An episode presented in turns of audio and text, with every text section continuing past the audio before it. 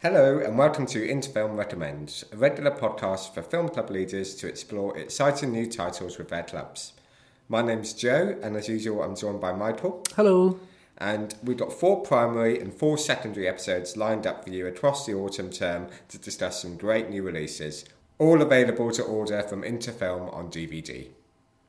In today's secondary themed podcast, we'll be discussing two great British films, Their Finest and Lady Macbeth. Let's start with Their Finest. Their Finest is a 12 certificate. Uh, we have it at 11 plus on the catalogue. And it sees a young woman called Catherine being taken on as a scriptwriter for propaganda films during World War II. Uh, we have a lovely clip from the film here, from the very start of the film, where Catherine is briefed just on what informational films are. You a cinema goer? Yes. Then you'll be familiar with informationals. We sandwich them between the support and the main feature so the public to be informed don't have time to escape. What to do in an air raid? Get under cover at once. Don't stand staring at the sky. Take cover at once. You'll find a page of script equates to a minute of screen time or roughly 80 yards of celluloid. Or it would if directors didn't squander the film stock as if it were lavatory paper. So, Michael, this is a really entertaining story, but how does it capture life in the UK and the changing roles of women during World War II? So um, we see bombings in the film. It doesn't shy away from that aspect. Um, we see people taking shelter in underground tube stations. Um, and what we also see is women's roles in society changing, and they were set for radical transformation. And ultimately, this is the focus of the plot. Mm. So Catherine is a Welsh lady uh, with a terrific Welsh accent as well from Gemma Arterton, and she is afforded the opportunity to work as a scriptwriter. Uh, and her opinions at the beginning of the film and still even in the middle of the film are often challenged, and even even more so than that, they're just not taken very seriously. But what happens is her persistence uh, pays off, and it allows further change to take place. Um, so things like women's dialogue is taken more seriously. She allow she um, affects the development of female characters in the stories. And this uh, female dialogue, which is referred to uh, quite disparagingly as slop, um, as I say, is, is taken more seriously and has more of a, an impact on screen. Yeah, I think one of the things that's really funny about the film, isn't it, is that the male screenwriters have got an absolute tin ear for what they would consider as female dialogue, and it just becomes very excruciating and very naff and very awkward to watch. And so yeah, it's really entertaining the way that they bring in Catherine and how they react against that as well, how they feel threatened by her at certain points. Yeah, exactly. And and that's the funny thing. They've, they've deliberately brought her in to do that job because mm. they're aware that they can't do it. And yet... Mm. They, they don't want her to be there at the same time. Um, the other thing it does in that respect is, you know, it is a history lesson on World War II and the changing role of women, but there is a modern message in terms of how female voices can have a direct impact on things. So you know, you can look at the lack of female writers and directors in particularly studio or Hollywood projects today.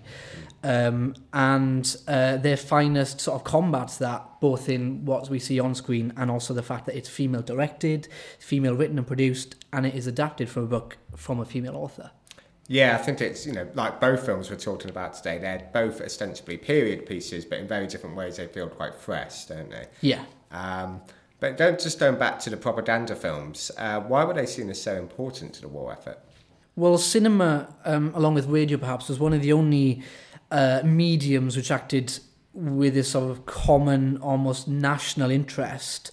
Um, and the rep- so the representations on screen were of particular importance and carried a real, real impact. Um, apparently, there were up to 30 million admissions per week at its height going to the cinema. And we can actually hear uh, Gemma Arterton talking a little bit more about that and cinema in World War II in this clip. There were thousands of stories that could have been adapted for the screen. How did the Ministry of Information choose what they wanted to make? I guess there was a real um, agenda. 30 million people a week were going to the yes. cinema. It was really, there's never been a demand the same ever since. Cinema really was sort of like a lifeline for people at that time. And these propaganda films were being made in order to keep people going. That optimism. Optimism. We're going to win, especially for women, because women were the ones that remained. They were the yeah. ones here. So um, I think the agenda in this was really to kind of keep people buoyed up and um, And it, in after Dunkirk, when so many people had died at Dunkirk, they needed. It's sort of, this is what's so wonderful about this film is that the film within the film means so much. Yes. It, it's it really is. It, I think in times of desperate need socially, art is saviour.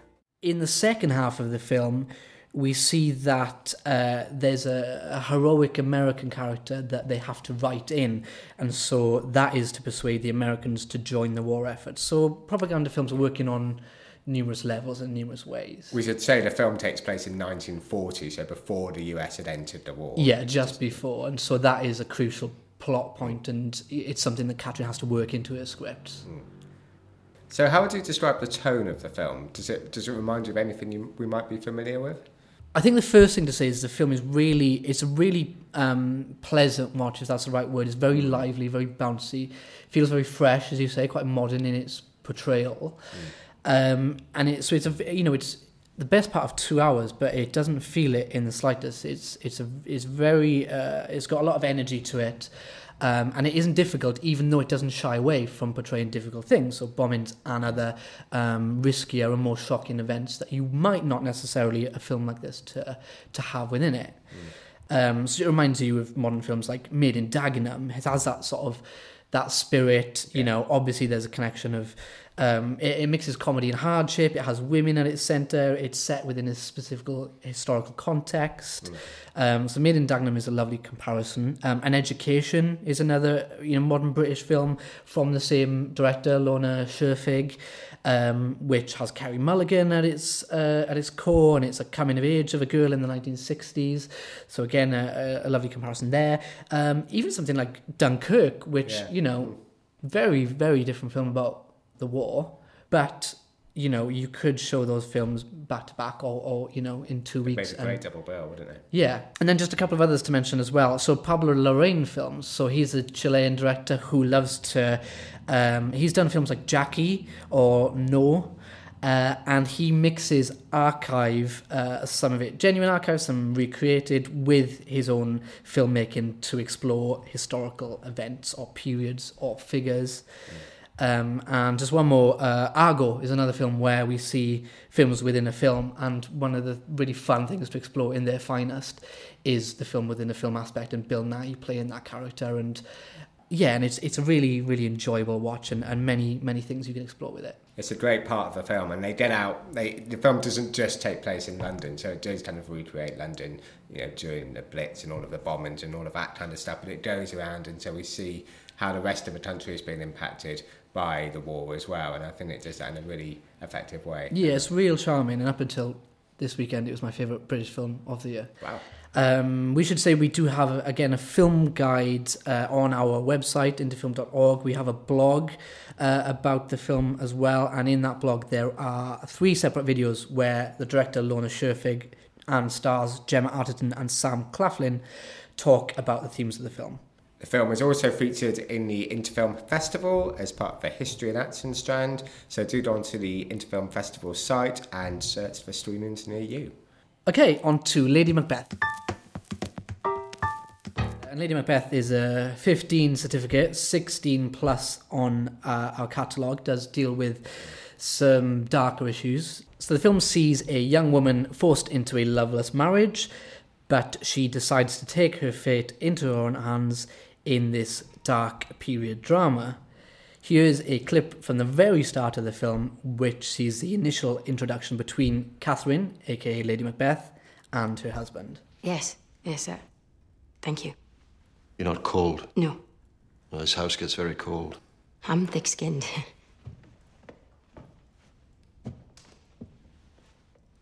You'll find that there can be a draft. Won't be like what you're used to. You ought to keep to the house. but I, I don't mind the fresh air. You'll be more comfortable in the house. So, lots to explore and discuss in Lady Macbeth, many themes and topics that we could look at. Um, what really stands out for you as the most interesting? Uh, well, I think what it does is it, it explores issues around gender and growing up in ways that we don't normally encounter in period films. The, um, it's definitely a film only for older members, I think we should say. Um, it can be fairly graphic in terms of both its violence and its sexual content, and it does deal with some fairly disturbing themes throughout. But for those older audiences who are willing to kind of go on that journey with the film, I think they'll find it a really engrossing, modern piece of filmmaking that's just impossible to take your eyes away from. You know, we watch in horror at some of the events that are taking place on the screen, but none of it ever feels gratuitous, and it's all done to develop the storytelling and the ideas in the film and the themes that the filmmakers have. One of the things it also does is it explores issues around rural life in ways that are really coming to the fore in British cinema at the moment. So you've got titles like The Levelling and God's Own Country, which look at kind of modern farm life in the 21st century, and they've got young protagonists at their centre. And then you've also got Lady Macbeth, which is, well, definitely a period piece. It's set in the 19th century. It contains elements that feel very modern. So one of the things Lady Macbeth does is to subvert the tropes of the period drama genre. So can you expand a bit on how it does that and how it does it so well? Um, like most period dramas, it's based on uh, literary source material. Um, in this case, a 19th century Russian novella by um, a guy called Nikolai Leskov. Um, and one of the things the filmmakers have done, which we've already alluded to here, is um, transfer the action to the north of England, which works really well in visual terms, as we've said, about the kind of unsettling, foggy landscapes, but also when it comes to the characters and the accents, which are very different to what we normally hear in kind of quote unquote period dramas. So rather than the kind of traditionally clicked upper class accents we're used to, here they all speak with these kind of very gruff northern accents. There's also a, quite an important racial dynamic to the story, which is done very subtly, but I think is really effective. Most period dramas that we see are unfortunately overwhelmingly white, but there was actually a really significant population of people of African descent in the northeast at the time, many of whom would have been working in houses like those seen in Lady Macbeth. Um, and the house itself, I think, is also significant. So this is quite a low-budget film. It's a debut film from a filmmaker, and did not have the benefit of a large budget given to these glossier period films. So instead, the action takes place in these much more confined spaces without all of those kind of extravagant production values and you know dozens of extras all attending balls and all of that kind of stuff. Mm. You know, it's a much more kind of intense claustrophobic experience and a great example of filmmakers turning a limited budget into an advantage. yeah, exactly. It's stripped down and you never notice that the budget isn't there, do you? Absolutely. And there's a real intimacy between the audience and the characters on screen, I think, which is partly, you know, it's you know developed as a result of that. Um, and the final thing I would just say is about the sound, which is really minimalist. So there's no kind of grand orchestral score. In fact, what we often hear is just silence to the extent where we can literally hear the characters breathing on screen, and that all adds to that really kind of tense, febrile atmosphere. Mm, and the film has quite a, a, metronomic feel, if that's a word, doesn't mm. it? That that beating heart, or the, or a breathing, or something else, a clock ticking. It's it's yeah. constant and it's relentless, and yeah. it really builds attention. Uh, so I want to ask you about Lady Macbeth, the, the character, in a second. Before I do, let's hear a little bit from Florence Pugh, who plays Lady Macbeth, and what she has to say about it she terrified me not as in the character terrified me but the idea of making sure that i got every beat in her story it did scare me because there was a lot of of work that needed to be done. The most important thing for me was making sure that i made a character where we could see we could visibly see the change in her. She goes from girl to woman and we see her evolution. Um, we also love her. And that was something that played in the, in the script and, and knew that that was going to be tricky but interesting to achieve so we've heard what Florence Pugh thought about playing the character. How would you describe Lady Macbeth, and how are we supposed to feel towards her as an audience? Well, it um, sort of carries on from what we were just talking about um, in terms of the you know traditions of the period drama. Um, she's a very different female character to what we're used to encountering in the film and literature of this period. She's much more independent and boisterous and adventurous and ultimately, without spoilers, she's quite a monstrous character to spend time with, particularly by the end of the film. Mm. Um, but she's a fascinating person to observe. Um, Florence Pugh, who plays her, does a really brilliant job of getting under her skin and sort of making you root for this character, even though some of her behaviour is pretty abhorrent. Yeah, it's a strange situation to be placed in, isn't it? Mm. And Florence Pugh in that clip says we we also love her, which is an interesting Yeah. thing to say, but you clearly agree with that. Yeah, absolutely. She's riveting to watch, and I think partly why we sympathise with her is, you know, to some extent due to some pretty awful treatment that she's subjected to at the hands of some of the male characters, but also because she's a properly rounded and three-dimensional character who feels quite modern, but also absolutely of the time in which the story is set. Um, so, with reference to the title, yeah, we should say the story and character are nothing to do with Shakespeare explicitly. No. But she is very like his Lady Macbeth and being this kind of rather wicked but complex female character that the audience are fascinated by. Yeah, who ultimately sort of becomes a puppet master. Yeah. She's certainly the master of her own destiny. Absolutely, absolutely. Okay, so with all that in mind, which films would you recommend next for fans of this film? Uh, I would say any film that's attempting to do something a bit different with what we think of as these kind of traditional tropes. So something like Andrea Arnold's Wuthering Heights from a few years ago springs to mind. Um, also a film called Orlando by a brilliant British director called Sally Potter from the 90s. Um, I'd also add something like Anna Karenina, Joe Wright's film with Keira Knightley from a few years ago, which is very different and was rather divisive, but also an example of a director with a theatrical background um, approaching what could be seen as quite a tired and stale story and turning it into something that feels really bold and fresh. And finally, I'd recommend Florence Pugh's other major work to date, which is Carol Morley's uh, The Falling, which is equally disturbing in a very different way and set in the 1960s in a boarding school, but has another fantastic performance from her at its centre and really marks her out as a major star of the future, I think. Yeah, she's an incredible screen presence. She really does. She's been compared a lot to Kate Winslet, the kind of young Kate Winslet of Heavenly Creatures and those kind of films. Um, I can't see what, can't wait to see what she does next. Um, just one more, actually, I thought you might mention is Love and Friendship, Yes, which yeah, yeah. is a period drama of uh, 2015, I think, or uh, yeah, 2016. Um, is very traditional in some ways as a period drama, except it's incredibly funny and incredibly witty. It is, it is, and we know we do like other period, we do like traditional period dramas as well. We should say we're Yeah. not we're not being down on them, but it's nice to see Um, films that kind of mix it up and play with the format a bit, like Love and Friendship, which is um, an adaptation of a lesser known Jane Austen novella. Absolutely. We have a blog, as we've already mentioned, on Lady Macbeth. Uh, and again, that has um, some videos with Florence Pugh, as we've heard, and the director William Oldroyd uh, on that. And Lady Macbeth will be playing in the Into Film Festival as part of our No Borders, No Boundaries strand.